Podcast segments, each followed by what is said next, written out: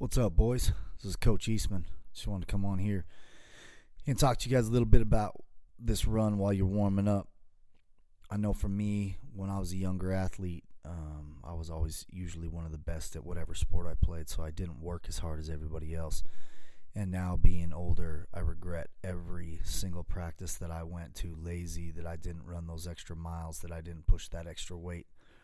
So during this run, I hope you guys can get out there and take that, take your pace one step farther. Keep pushing harder every time you want to quit.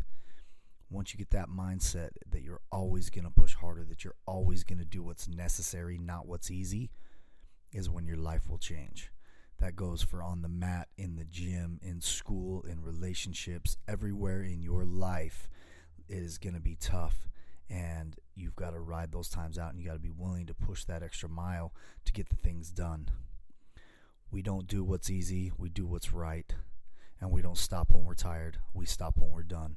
Go out and get 'em, boys.